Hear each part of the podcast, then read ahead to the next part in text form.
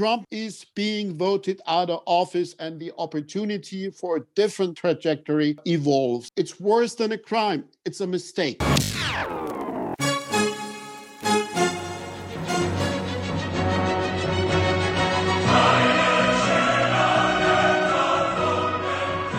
Welcome back to Uncommon Decency. As the Biden team steps in, it's having to deal with a major strategic rivalry with China that had dominated the Trump era. But only weeks before its inauguration, the new American administration was blindsided by the EU signing of the investment agreement of China. At a time when China's human rights records in Xinjiang worsens, and given the rising tensions in Hong Kong, the deal has been, to say the least, very controversial. Now, we've invited two noted critics of the deal, so forgive us if at times we strike the tone of a Xi Jinping advocate. And that was only lest the whole episode became a big fad Communist Party of China bash fest. Don't forget to subscribe on your podcast platform, to give us a like and a review. It helps us tremendously to reach out to so many more of you, and it gives us a motivation to keep getting fantastic guests every week for you.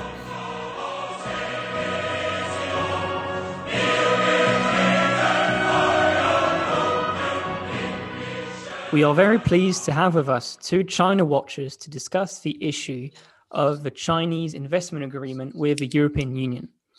Francois Godement, you're historian by trade and you focus on China and East Asia. You're a senior advisor on China for French think tank Institut Montaigne and a non resident fellow associate at Carnegie. We invite our listeners to go on Institut Montaigne's website to catch up with what you've written because it's very thorough and very insightful on what the conversation we're going to have right now. Reinhard Bütikofer, you're a German MEP, you're part of the European Greens. Uh, you studied sinology as a student, and throughout your career, you've kept close attention to China, and you are now the president of a delegation for relations with the People's Republic of China and on the Committee of Foreign Affairs. Thank you, both of you.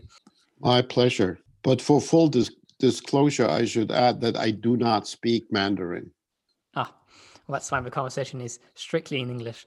Um, so, to get us started, you can give us a bit of an overview of this agreement, the philosophy of the agreement, its architecture, as well as maybe a bit of a little, little bit of a history behind it. What's in it for China? What's in it for the EU? Why did the Commission go with this agreement, the kind of last minute rush?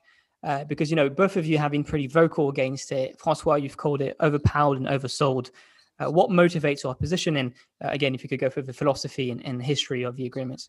I actually wrote it was uh, uh oversold and underpowered, uh, which I think is the the description. Look, if the U.S. was signing an investment deal, whether under Donald Trump or under a new president, it would just be saying, "Hey, we signed it because it's a good deal.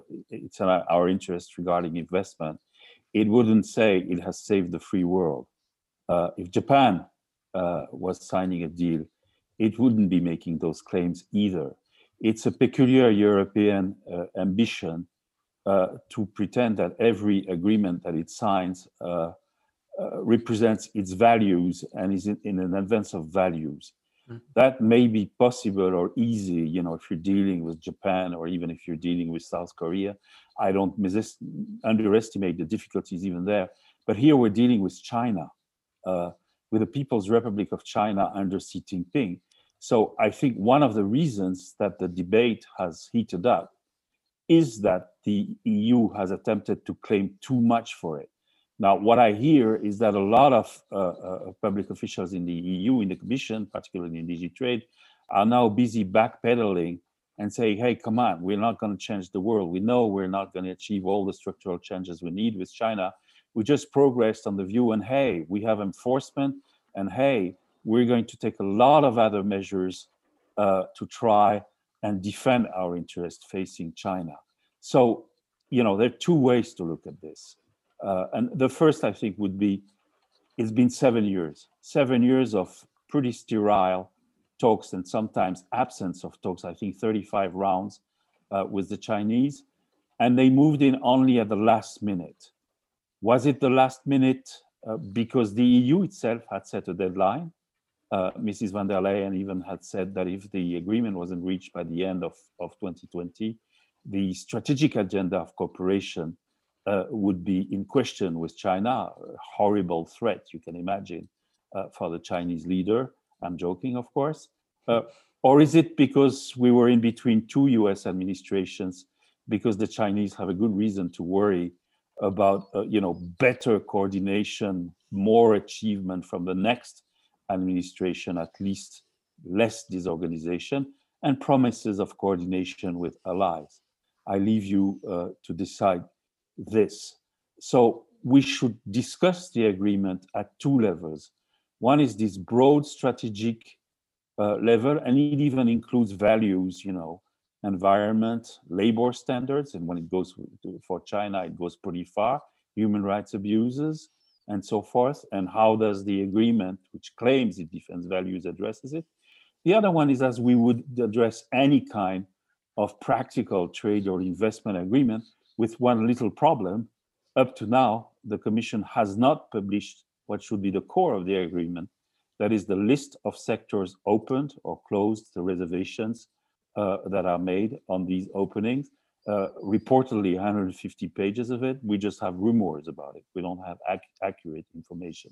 Well, Reinhard, you're a German MEP, so you're supposed to be seeing the full agreement. Maybe you have a better uh, insight on the text. Oh, well, um, uh, uh, it is obvious that uh, Germany, in particular, the chancellor, played um, an exceptional role in uh, pulling this off. I would describe the um, events uh, of the last decade of December last year as um, a, a, kind of uh, halfway friendly takeover of the final negotiations by the chancellery and the commission uh, played just second fiddle for uh, the, the decisive days. Um, but I would also uh, like to go back a little bit and and, and give uh, give some some context. When uh, the council agreed on the negotiating mandate um, about seven years ago, that was a completely different China that we were dealing with or that we had in mind. Those were the days when people still believed in uh, convergence, economic and even political convergence between the West and China. We have long lost that hope. That was the days when um, uh, every conversation uh, on the relationship between the EU and the PRC was focusing on strategic cooperation and win win uh, goals today we have a, a different understanding, and this is um, what uh, the experience that we have made with uh, Xi Jinping's China boils down to. It is still a China with which we try to cooperate, uh, a China with which we have to compete, but it is also a systemic rival. Hmm. And this has not been sufficiently captured in the comprehensive agreement on investment. Uh, in those days long past, you could have imagined that compartmentalization of China policy could work. So, on one hand, on one weekend, you would uh, give your Sunday sermon about human rights and everything. Hmm. And uh, then during the following week, you uh, would uh, go back to business and, and uh, promote uh, trade and investment. But um, with a systemic rival, it's impossible to, to pursue the rivalry on Monday and for the rest of the week you forget about it. You can cooperate as a systemic rival, um, uh, but you have to do it in a different way. And you cannot, I repeat that, pursue a stovepipe approach or a silo approach to the relationship. And um, this basically caught up with us in the result of these negotiations. Uh, the um, but I don't want to to just look at the um, the, the the angle of values and and and the uh, the um, critical remark that Francois has made. Um, uh, I'm not sure whether I would share that completely. I would I would certainly um, argue, from my point of view, that such an agreement should reflect our values, and in this particular case, that um, comes uh, to the uh, question of forced labor. Hmm. Uh, I I think that's where human rights and where um, economic concerns intersect. Are we willing to accept that China is um, rampantly using forced labor, in particular in Xinjiang, but also in other parts of the country? Do we accept that as a normal part of the, an economic relationship uh, for uh, values reasons, but also for um, economic reasons, reasons uh, that pertain to fair competition, I, I think we should reject that proposition. But more broadly, I would uh, not restrict uh, the, the conversation, as I um, said, to that one angle. I would also look at uh, European interests. Um, and um, for me, the, the deal is questionable also under that angle. Um, interests uh, that that I would like to to look at um, uh, fall into two categories: uh, economic interests, in particular, industrial policy interests. Does this investment agreement serve the purpose of uh, strengthening the renaissance of European industry, the modernization, the digital transformation, the green transformation of European industry. But there's also a, another layer, which is the geopolitical interests. And today, as uh, Dmitry Trenin has said from Carnegie Moscow, uh, geoeconomics follows geopolitics, not the other way around. So, just to narrow the view on whether we get a little more market access, whether there might be slight improvements with regard to a level playing field issues. That is not an adequate um, uh, measurement. We have to look at the geopolitical implications.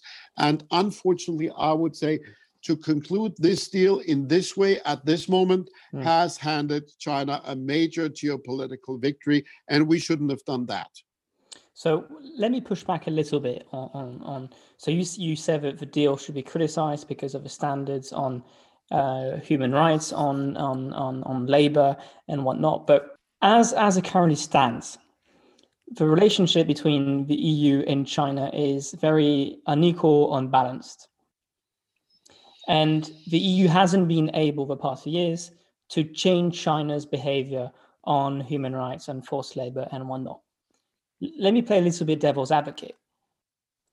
We're probably not going to be able to change China's behaviors on those issues in the future but at least, from my understanding, this deal makes the life for European companies in China a lot easier, allowing them to balance the relationship between the EU and China. I think I think this is the kind of best devil's advocate for this agreement that can be made.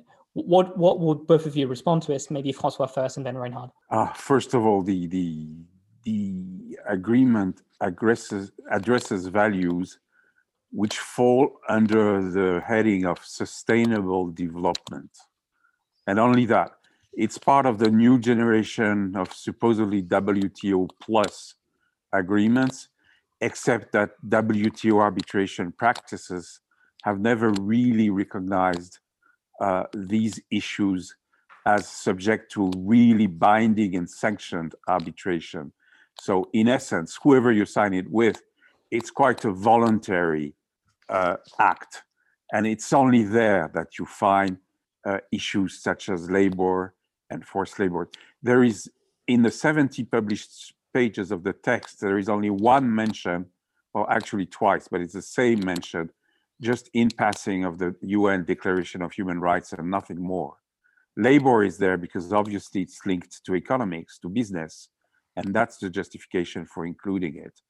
And what, what the mystery we have there uh, is that China has agreed in principle uh, to extraordinary concessions. For example, the commitment to fight climate change, okay, but also to fight forced labor uh, is on page one of the published text. that's unheard of.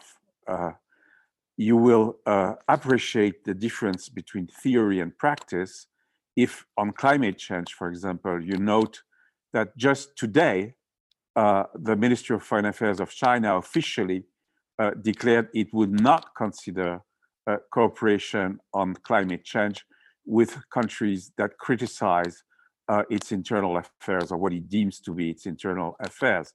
So, what is affirmed on the one hand as a principle and seems like a Chinese concession is denied right away uh, by an official uh, declaration. On forced labor, uh, it is true that the Europeans have uh, wrung from China, have obtained from China uh, lip service declarations. But when you know the degree of depth of Chinese commitments, you cannot fail to read the sentence that has been agreed for the text that just says that the two parties will endeavor uh, to uh, essentially uh, uh, arrive at a commitment on forced labor. These are actually two uh, ILO conventions. Endeavor means make your best efforts. And as if that was not enough, in the text is added on their own initiative. That is, without a dialogue, without being prodded, and knowing the past record of Chinese commitments, we know that if something is not precisely inked with deadlines, with a sanctioning process, it's as if nothing had been said. I, I was going to say that if you go back to China's commitment uh, on joining WTO, that's uh, 2001. It's 19, 20 years ago now, almost. Uh, it was already promising to uh, solve issues related to subsidies to state enterprises uh, and so on. Uh, very little changed during that period hmm. on, on this front. On the substance uh, of the agreement, again, uh, we don't know yet exactly what the companies are winning. we surmise uh, that some people in the auto sector will get reassurance they can have electric car factories, but the language I've seen so far is extremely conditional. It's not at all a freedom to invest. It's true in some health sectors, for example. It's partially true uh, for telecom and internet services, but most likely with joint ventures. And many of the other supposedly open sectors that will be listed by the agreement, we're going to find out that they were already liberalized either in a trade deal with the US, that's the case for financial services, or because the uh, China itself, when it has developed a sector, when it has very powerful champions inside China, then it creates an opening. So we are probably, but I'm saying this conditionally, going to find that there is much less than meets the eye uh, when we finally see uh, the actual list of, of opening. That would be my answer. Reinhard, what do you have to say about the devil's advocate case I made and Francois' response? Well, I'll, I would say you you're the best the best devil's advocate I've met yet, and uh, I've discussed uh, uh, discussed with Sabine Weyand, who's a very formidable uh, defender of the deal, but not even she was uh, saying that uh, this deal makes the life of German or French or overall European industry much easier.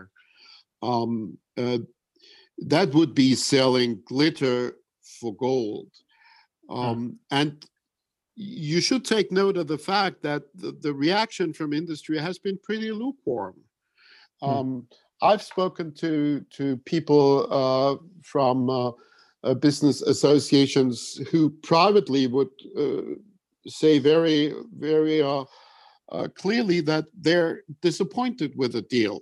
Um, uh, of course, there are a couple of major corporations, in particular the automotive industry, uh, that have welcomed this very, very much.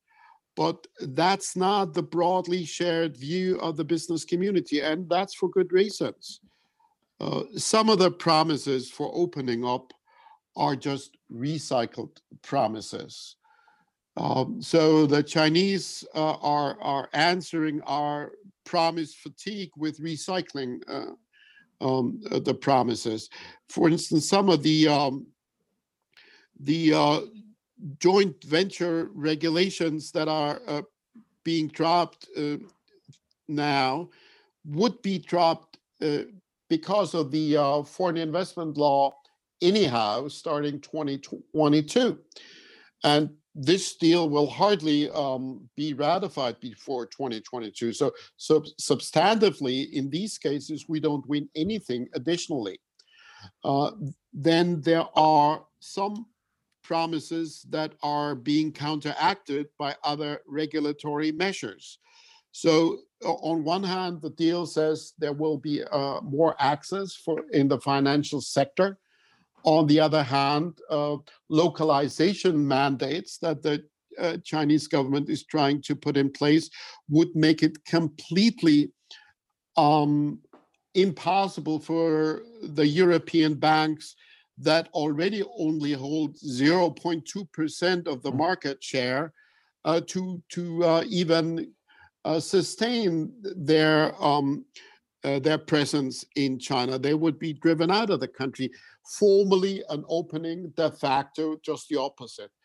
Then there are, um, and uh, um, Francois already alluded to that, there are some interesting strings attached here and there. So, for instance, when when uh, you look at the market opening for the new energy vehicle sector, you will find that there is a provision saying you can get such a a, um, a permit for accessing that that market if there is proof that in the province where you want to invest, the pre-existing uh, production uh, capacity has been fully uh, exhausted. How can you prove such a case? And how can you uh, prove to um, uh, a bureaucracy um, that pursues political imperatives from the CCP uh, that um, they should not use that against you.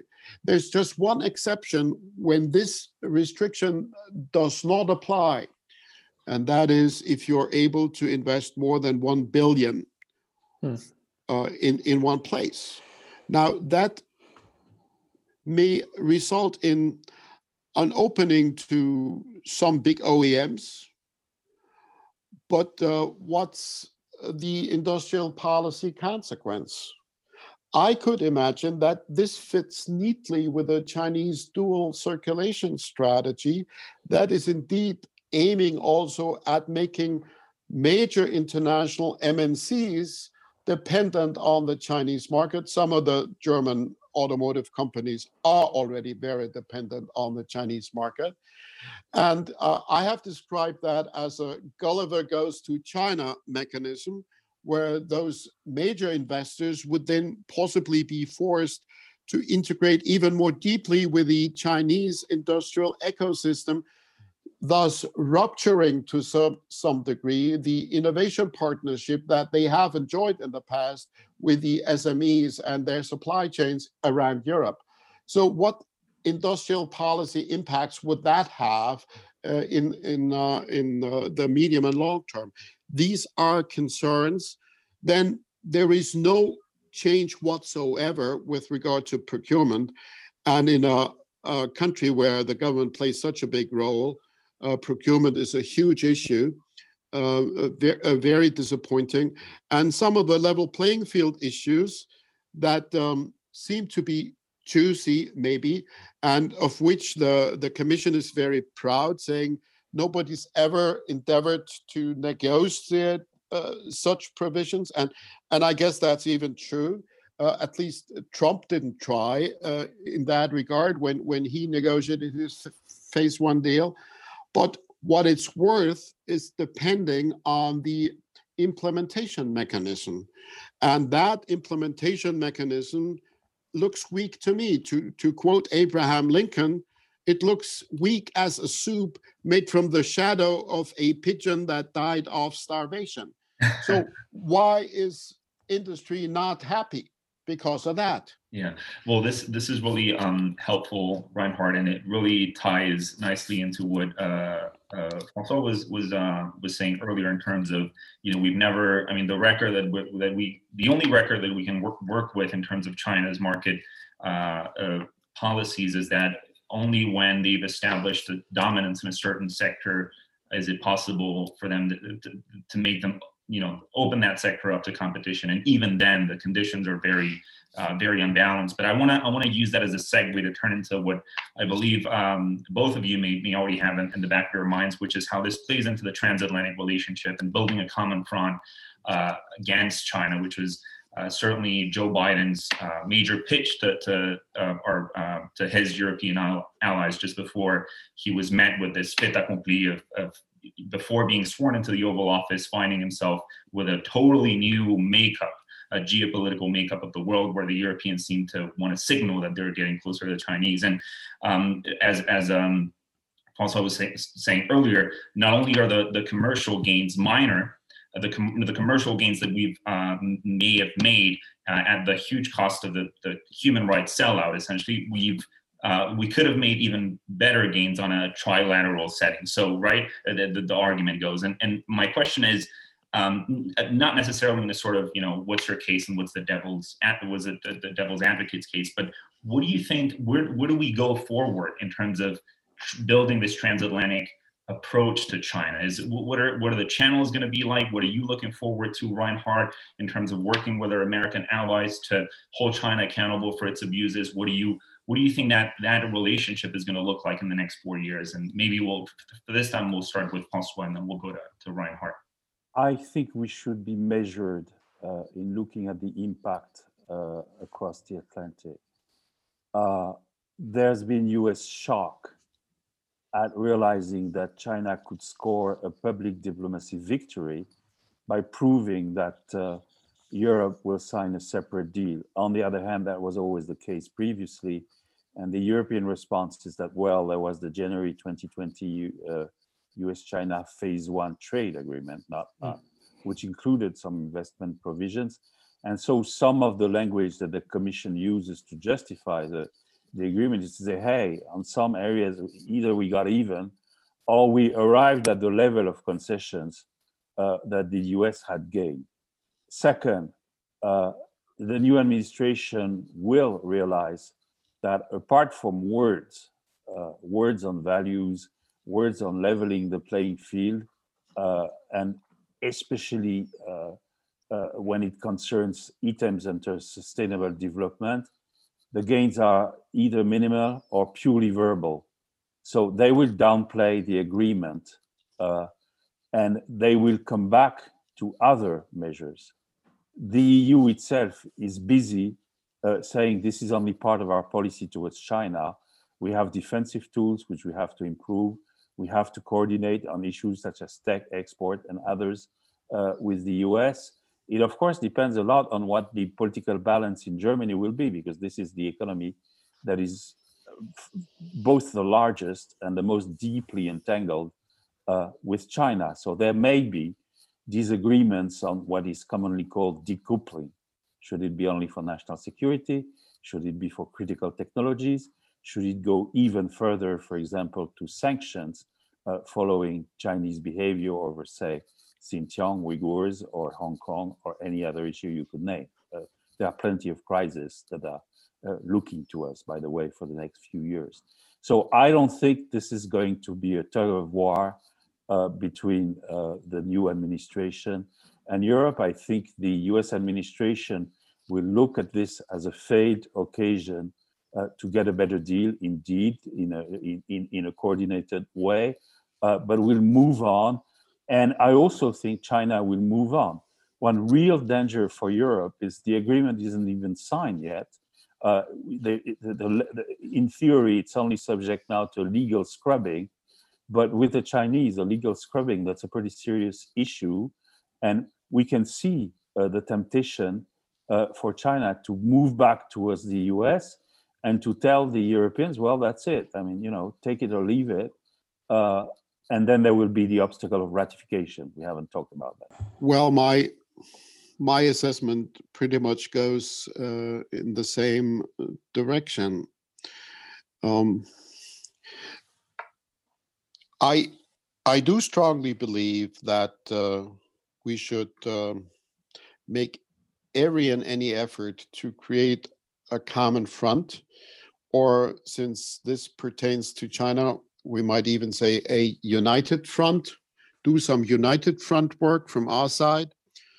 Um, and we wasted a great opportunity of demonstrating that not just to the new Biden administration, but also to the Chinese and to the world more broadly as they are watching what they what we are doing.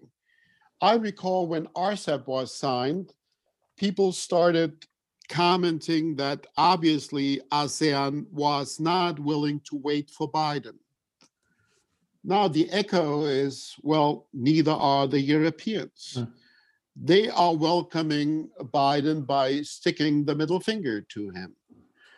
Um, and uh, all the arguments um, that that are being being made by Commission, and interestingly, neither uh, the Chancellor nor President Macron, the two erstwhile promoters of this deal, have cared for publicly explaining their their policy.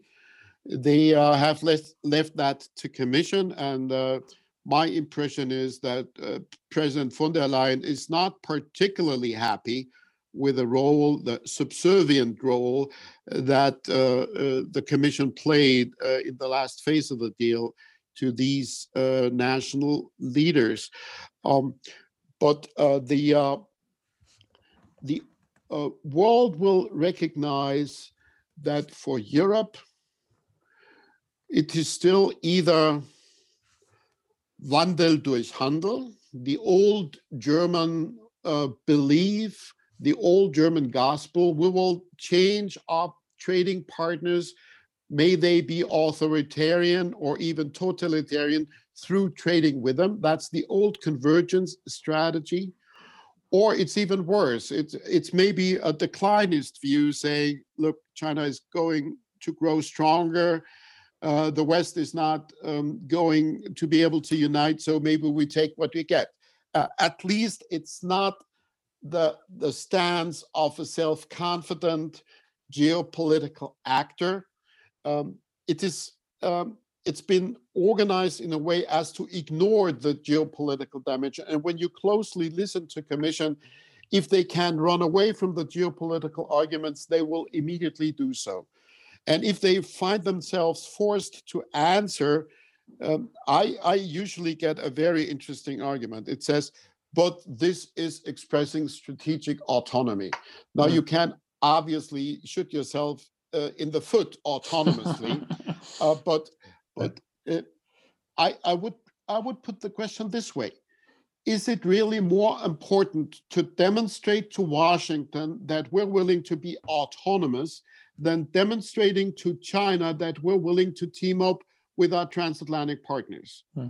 Here, the leaders made the wrong decision. They they uh, chose the wrong priority. Hmm. And this is having a negative impact in the US. I, I've spoken to so many people, strong Atlanticists um, uh, from, from the other side of the pond, that were, as, as uh, Francois said, stunned uh, they they wouldn't have imagined that this this would uh, would happen, and um, they this creates this creates suspicion. Is the European offer for collaboration just nice words? Of course, it is a fact that there is a lack of trust. And um, there I've I've often heard around Brussels this this one liner saying, "But what if in four years it goes the other way in Washington?" So so the uh, the the negative impact that that Trump has had is not just uh, the the superficial uh, impact of his policies, but a very uh, uh, gra- uh, very deep going um, under undermining of of uh, transatlantic reliability and transatlantic trust. But having said that, it should be our preeminent effort to create trust where we have uh, an opportunity. I'm not saying we should have asked Uncle Joe for his okay. We can take our own decisions uh, well, uh, but it would have been uh, an important political signal to say to, to him and to the Chinese and to the world, we will not waste any opportunity of trying to move forward uh, together. And the the fact that Trump operated unilaterally is not an excuse for doing the hmm. same at exactly the moment when Trump is being voted out of office and the opportunity for a different tra- trajectory uh, evolves. That's really it's it's worse than a crime. It's a mistake. So I have one question, which is a bit beyond the, the question of China and more about the um, the question of perhaps one of the the Europe's the EU's weaknesses, which is every time we have a a partner or a frenemy or an enemy pressuring the EU and especially the German car making sector it seems that that, that Germany and then the EU starts caving in and accepting every demand. And we just talked about about about Trump, and to a large extent, it was quite quite uh, quite a bit of a caricature at some point. But every time Trump was unhappy with a development within the EU, the very first thing he would do is threaten a tariff on uh, on German cars. Um, so, uh, as much as the German car making sector is a very it's a real strength for Germany and, for and for Europe, its strength to some become to some extent has become a weakness. How do we limit this Achilles heel of, of Europe? And maybe Francois first. I have a tongue-in-cheek answer for that one, mm. because as it happens, uh, the Trump administration made a lot of threats and nasty words about the German auto industry and the German surplus, but the only actual trade sanctions that were adopted concern wine, alcohol, perfume, handbags, luxury goods, stuff that France makes. So there was a bit of a, you know, threaten Germany but punish France, uh, and that is part uh, of the picture. Uh, currently, uh, yes, the auto industry, of course, uh, weighs a lot. There is talk, and uh, Mrs. Merkel herself has alluded to the need for the usefulness of the agreement for Europeans to procure high-tech goods from China, uh, which sounds quite incredible to say, but I think you've got to understand it in a in a different way. It's the wish not to be dependent solely on tech from the US uh, for the digital age, uh, for platforms. It's a pretty pessimistic assessment, uh, in fact. Uh, I am not sure that that part of the agreement is very successful uh, because from what I hear, uh, the opening will actually be quite limited. And of course, there is a lot of fear. China will, of course, try to get in the most critical sector. It has not abandoned its fight, for example, for Huawei. So this is not an area uh, where we should diverge strongly with the US. Uh, we do have issues about the digital tax to solve. I'm happy to to have seen today that at least the French uh, and uh, with Yann Etelен, the French Minister of the Economy, with Yann Etelen, seems to have agreed to a resolution of the issue within OECD. Uh, it will be a welcome solution uh, for this tax issue. But again, exactly like Reinhard say, this is the kind of run-of-the-mill business uh, debates and, and, and, and, you know negotiations we have with the US. We've had them for 50 years. We've always had them. They are nothing compared with the fundamental structural uh, divergences that we have with China. So it would be extraordinary if, even if we don't solve 100% of the quarrels, uh, with an administration in the US that says it wants to improve a relationship with allies and coordinations, we don't arrive at resolution. So I am not one who thinks that there are never second thoughts, that there are not doubts long terms about the possible US isolationism.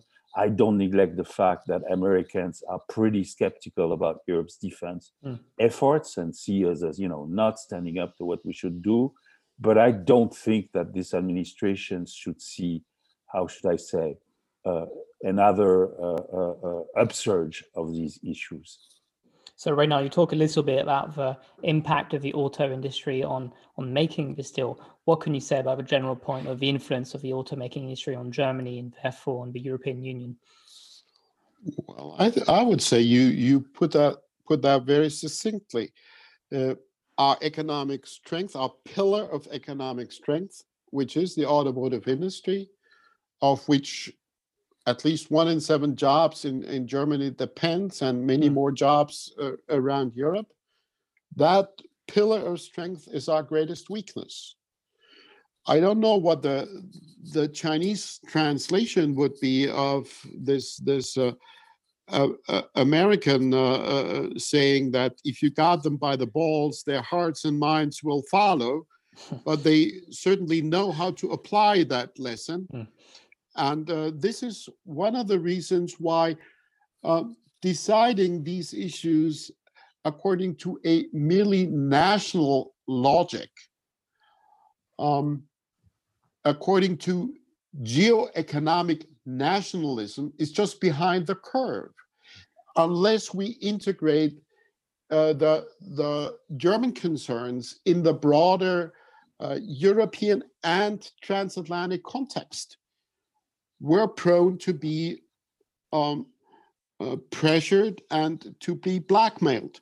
And it was um, a mem- memorable moment at um, uh, a public forum organized by Handelsblatt uh, about a year ago or so, where the Chinese ambassador, when when the the, the conversation touched upon Huawei, he said, "Well, just hypothetically, uh, thought experiment. What would you say if we came to the conclusion in China that the German automotive industry threatens China's national security? We're, we're never, we're, we're not even thinking about it, but just what would you think? I mean, uh, a, a, more obvious threat um, hasn't been made uh, recently. Um, and this uh, certainly um, um has quite some traction. Um, but it is, uh, and again, there is also a basis for not giving into that because uh, if you look at the wider picture, uh, the the German Mittelstand is much hmm. more mm. skeptical, much less dependent. They have been more circumspect with uh, allowing China to take control of some of their technologies and uh, they're they're more reluctant to to get to allow um, uh, this one market to get so overwhelming become so overwhelmingly important for them um, of course i understand that the chancellor wants to to defend the automotive interests um, and and uh, the our our industry is in a in, in a deplorable state because they have wasted mi- minimum 15 years when they could have taken technology leadership. They were completely convinced that they would be strong enough to take the lead whenever it would be necessary. And they they uh, lost the moment. And of course, um, for the German uh, for the German industry, um, the problem with China is this: they're very strong in the uh, combustion technology segment of the market. But that's not going to be the future. Their role in the uh, new energy vehicle segment is minute. So, unless they can grow their presence in that sector of the market, um, their uh, future looks pretty dire.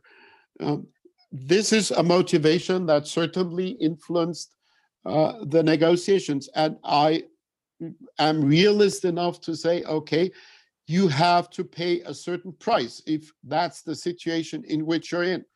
It's just not the case that you have to pay any price. Hmm. And uh, I don't think that the chancellor has understood that. Well, we're, we're reaching the end of our conversation. I do want to follow up on this this question of transparency and how how we've seen this this deal emerge from from a very uh, a very unsavory at times interplay of, of private interests and and, and very uh, opaque uh, bureaucratic kind of um, machinations. But I, I j- just to kind of stretch this a little further, there, there was a larger uh, point that was made by Reinhard at the start of our conversation about um, not only the car makers' influence in, in German foreign policy, EU foreign policy, but about the way that uh, Germany, um, you know, played its hand in this whole deal. I mean, you, you were mentioning at the start, Reinhard, that you know uh, Merkel's chancellery kind of seat, took over right the negotiations at the and you know the, the last possible minute to just to squeeze out the council presidency, and it, everything was done in a very um, in a very opaque way with a mandate that that came down seven years ago uh, with a very sort of tactless um, timing also. I mean, you got to remember that the that no one uh, really was opposed to the seven-year negotiation being halted after COVID. Everyone understood that there wasn't going to be a a meaningful uh, a meaningful Leipzig uh, summit. Every everyone understood that COVID changed the ballgame entirely on the EU-China partnership.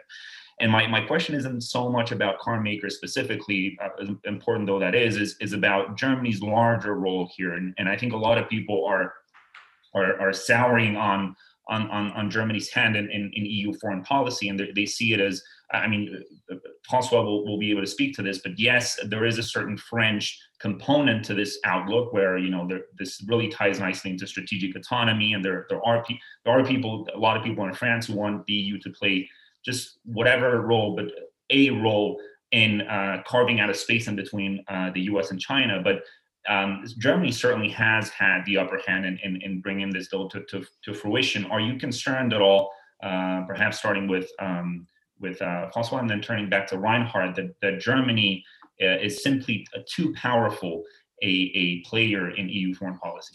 I, I mean, you need to face the fact that Germany has the largest economy, has the largest component of uh, trade and investment uh, with China. So its power is not uh, it's not an inheritance from Chancellor Bismarck. It's real and actual.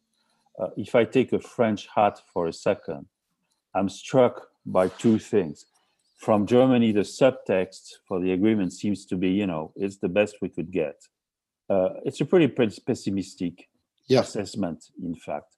From France, there is some uh, you know, positive stuff about strategic autonomy, but essentially, uh, Mr. Macron uh, has uh, persuaded successfully after years uh, Chancellor Merkel to go in for more financial and budgetary integration, to go in for the semi-mutualization of EU loans uh, after COVID, and the French want to think it's it's only the first step on a road that will lead to a more closely integrated Europe. How is he going uh, to take the lead of a disparate uh, no coalition that involves countries that would be as different as Sweden, for example, as Poland, uh, and, and, and, and possibly Italy? It's very difficult. I think I, am not privy to uh, Mr. Macron's thoughts on this, but I think the notion that if you break the Franco-German cooperation on such an issue, you're running a big risk in general mm. for European affairs must have been very strong. It is true that the French interest in the deal is not absent, and you will find industries uh, which uh, uh, which place hope uh, on the deal. For example, in the bio uh, and pharma sector, or of course the luxury good wants to, the luxury sector wants to protect itself but the interests are not huge but it's this that has uh, played a role and and and i think the the, the germany genuinely feels itself extremely vulnerable first to chinese blackmail mm. and second to missing out on the digital revolution being the champion of the industrial export age and not being well placed enough you know, torn, as Mrs. Merkel has sometimes said, uh, between the US and China, between Silicon Valley and, uh, shall we say, Haidian in Beijing. Certainly, the the economic way that Germany plays a role, but I would say in this case, maybe an even bigger role played the fact that Germany had an agenda. The chancellor mm. had an agenda mm-hmm. there. And nobody else really had one. Uh, the the French side, forgive me for saying this, but uh, they spoke differently out of two corners of their mouth. The Polish uh, complained, as did the Italians, the Spanish, the Swedish, the Dutch, the Belgians, the Luxembourgish, the Estonians, and the Lithuanians.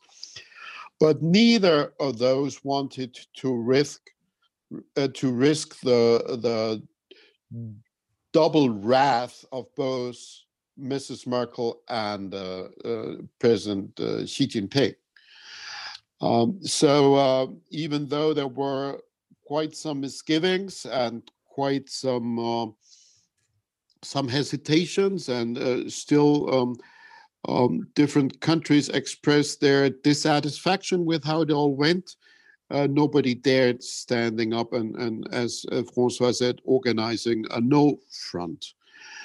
Um, I would um, I would think that this could possibly be described as the last battle cry.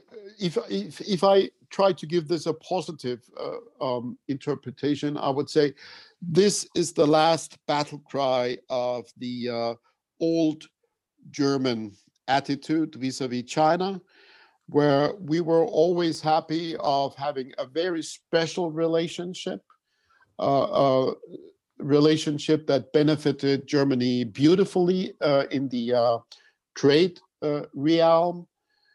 that was founded on a, a, um, a very peculiar sort of economic fit. Uh, a high level of complementarity between the German economy and the Chinese economy. We produced for the Chinese the luxury cars and the high tech products that they uh, craved for, and they supplied our market with uh, um, um, pricey uh, commodities. There was hardly much competition. That was different from the situation of other European economies like Poland or even Italy. Uh, but since China has started moving up through the value chain, and that became apparent when uh, when they published their Made in China 2025 strategy at the latest, or when they happened to buy KUKA, uh, um, uh, that that robotics uh, firm from Augsburg. Um, the German engineers uh, began understanding that the Chinese were out to eat the Germans' lunch.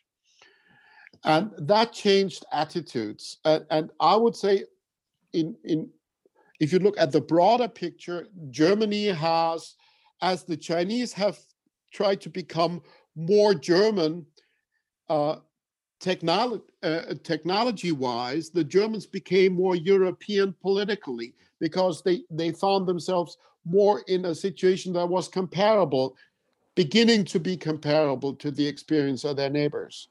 Uh, so Germany was part of the uh, investment screening initiative together with France and Italy. It has supported the um, anti-dumping um, um, uh, scheme that we put in place. Uh, it promised to to support uh, the international procurement ins- instrument. So there was a tendency of Germany uh, coming closer together with the rest of the EU. And this deal now is an instance of the old German Sonderweg in, in, in the relationship with China that may go away with the chancellor. I'm, I'm not uh, completely sure. Uh, and she went to quite some length to, to force uh, enforce that point. She even managed to use her presidency to slow down the legislative work in the Council on the International Procurement instrument because she wanted to do China a favor. So this is interestingly uh, um, a point where we should uh, watch out very closely because of course commission now says uh, we have our unilateral measures, our defensive instruments that we can of course use at will. We have the freedom to legislate. But if one or two big players around Europe put their foot on the brake, then all of that will not happen. I hope that my optimistic interpretation that this was the last clarion call of yesterday's trumpet uh, could be true. Uh, we'll see. Thank you very much for this very insightful and thorough analysis, Reinhard and Francois. Uh, I think we can conclude on that note, and thank you very much for tuning in. Great. Well, the uh, the MEP and Mr. Godement are, are out. Uh, what did you think of this episode, Francois? I've always really interesting because we had probably two of the most knowledgeable people on on the European China relations and on the agreement specifically obviously we invited two two critics of the deal, so we had to push back a little bit. In one scenario, we don't get a deal, and we still get no um, uh, no capacity to influence China's record on human rights. In the other in the other scenario, which is a scenario we seem to have right now, uh, at least we get a quick buck, but we still have no capacity to get the to change China's uh, record on human rights. So it's kind of a very cynical case for this. Um, but I think I think it kind of leads more generally to the question of can democracies trade with uh, autocracies or or, or you know uh, uh, regimes which are very far away from our democratic standards? Is it possible to paraphrase um, the late Yitzhak Rabin? Is it possible to trade like there's no human rights violation and scrutinize human rights violation like there's no trade deal? And I think that's something we have to to, to keep keep thinking about because uh, we we all agree that China's human rights record is, is, is horrendous, and there's a lot of terrifying stuff coming from the camps in Xinjiang and whatnot. Um, but we also realistically can't cut all trade deals whatsoever. Um, and so I thought some of the criticism coming from the United States was understandable because you know the timing was was horrific. It was clearly a communication victory for for for Beijing um, weeks before the inauguration of um, Joe Biden. However, I thought some of the criticism was also a bit unfair because the conditions the Europeans managed to get from the Chinese are pretty much identical to the conditions the Americans managed to extract from the Chinese uh, under Donald Trump after the uh, trade spats. So, you know, I, I, think as much as I understand the, the, the feeling of betrayal, um, there's also kind of a leveling of relations between the EU and China, which had already been done by the United States a few months before that. Yeah, I'll. You know what? I'll, I'll, pick you up on on your first point first, and what I think one of the one of the issues that we tended to miss, I think, in the episode, um, um, albeit I think at some point uh, Francois Godement mentioned it, is that uh, what we've seen unravel with this deal is the um, longstanding EU policy to to at least seek to to what's been called compartmentalizing uh, economic policy and kind of uh, as you mentioned uh, trying to parse out the trade areas from the human rights. And and I think uh, there, there, was a very interesting piece in Politico just in the wake of the deal that essentially was was reporting on how everyone agrees that this is this deal marks the end of that kind of uh, policy of, of compartmentalizing because everyone understands that you cannot at this stage in in uh, in, in China's development of its sort of authoritarian, uh, you know, economically nationalistic state, there's no way that you can say, okay, well, listen, we're gonna, you know, we're gonna we're gonna stitch together a trade deal on this front, and then at the same time on these other fora, such as the ILO or or other multilateral settings, we're gonna we're still gonna call you out. Because essentially what happens is um, uh, with this deal, uh, there was one small effort made to get sign to get China to sign up to a few remaining uh, protocols by the International Labor Organization, the ILO, which I think is based in Geneva. There was a, a small effort made that I think was pushed primarily by Macron and uh, Franck Riester, I think it made. And so I think, and, and they came out to be in the in the days leading up to the deal. Macron and his minister um, kind of uh, cut out the the more kind of China hawkish uh, figure of, of all the EU leaders, and, and their their strategy was to listen. Let's at least get China to sign up to a standard of of, um, protocols that it, it is going to be the ILO's job to, to enforce to make sure that it that it lives up to, and and at the very least we can you know we can save face. Um, and what happened is that they they did that, but at the same time they forgot to even mention in the deal the growing evidence. I think there's been a number of reports by um, human rights organizations uh, over the years, a number of reports that have started using the term of slavery as applied to Xinjiang and the, the forced labor uh, camps in, in that part of China for the, for the Uyghur minority. And it, the, the deal itself, the draft of the deal, doesn't even mention what's going on in Xinjiang, or at least it doesn't it doesn't mention it explicitly. So so you have this the EU was was still it still believed that it could you know okay well let's let's do this sort of um, very realpolitik deal with China that is going to allow for some market access for our companies and leave the human rights issues for different fora. And that simply didn't work. Uh, people saw and the way that the media as a whole is covering this deal is, is as a sellout. Um, people are seeing that the EU is giving up on human rights as a way to advance market access. And so you can't, you can no longer separate the two. You have to sacrifice one in service of the other. Oh, I, I, I agree. And there's always a principle of reality. You know, in the end, might is right, uh, sadly. And uh, it's a lot easier to lecture smaller countries on human rights when you're the European Union than lecturing China because uh, China is just so central to our economic system. Um, I think I think there's another point which was interesting was uh, both of them were very frank, especially uh, Reinhard Bütikofer was very uh, wasn't sure what to expect, but his his frankness was very uh, was was great for for podcast because he didn't dodge any question. Uh, and and on the question of the um, the German automaking uh, lobby, the kind of it's a very powerful sector. It employs I think one in seven Germans, um, and it has become so powerful that it's a weakness. Yeah. And, and, and I thought your question to him, Francois, was really piercing and, and almost uh, and, and almost kind of um, in a, in a landmine type landmine type of fashion. And I think he treaded carefully when he was answering your question about the car industry. Let's just remind our audience that here here comes the uh, a leading figure. I mean, over the years, uh, my understanding is Bütikofer rose up nationally first to be the president of the German Greens, the Grüne, political force to be reckoned with. It's not as if it, we're not talking about the French Greens and nor the Spanish Greens. We're talking about the German Greens. And your question was, well, look, we have the, the car industry, and when when you were asking that question, my the thought in the back of my mind was one of the main industries that has gained a lot of that has a lot to gain from this deal is the electric vehicles industry, which is also primarily German, but it's kind of in a way lobbies different.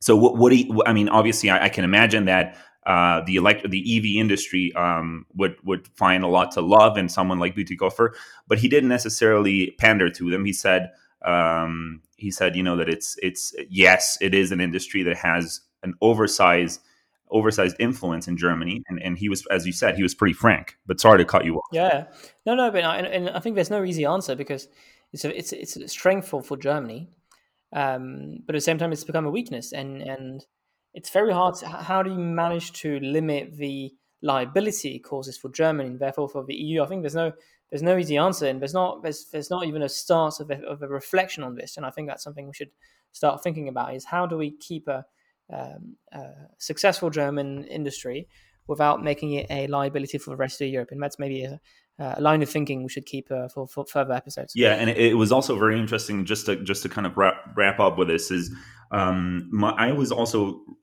rather surprised by uh, uh, answer to this because he said, you know, look, Germany is just uh, an economic uh, hegemon in Europe, and you have to adjust to it. You have to recognize that it will leverage its power in, in trade negotiations. And, and that much I can I can concede, I can understand. Uh, but the larger point that we perhaps could have gotten into in, in this conversation is that it isn't just about the car making industry. It's generally the way that I feel is that Germany has co opted much of the um, economic diplomacy for that the EU uses to, to advance its interests. When you look at ch- uh, chambers of commerce, for instance, the European Chamber of, of Commerce in, in Beijing, the European Chamber of Commerce in Washington, these institutions are all heavily populated by German businessmen and German lobbyists. Germany has been very, very um, cunning in the way that it's deployed its um, rhetoric and its its sort of um, you know its its own image to uh, to uh, speak on behalf of Europe as a whole. And I think a lot of that extends to the think tank world as well. When you think of the people that you you yourself speak to at, at the Atlantic Council and whatnot, uh, I mean, Germany has has a has a hefty presence in in Washington in the think tank world. Obviously, the German Marshall Fund is a ch- chief example, but not the only one. And uh, I, I, think we could have uh, stretched some of that argument out into into the larger question of Germany as the almost like the de facto voice of Europe on economic matters. And I think that on on that issue specifically, there's there's some resentment. I think a lot of people Resende Germany um, has has you know um, kind of uh, tries to speak as as as uh, the European voice. Well, that might be a, a great uh, episode in the future. That's something we should keep in mind. Um, but anyways, thank you very much for tuning in. You can um, please like and subscribe and review the show. It, it helps us tremendously reach out to a an audience. and helps us have the extra motivation, which keeps us getting fantastic guests for all of you. So. Again, thanks for tuning in and uh, see you next week.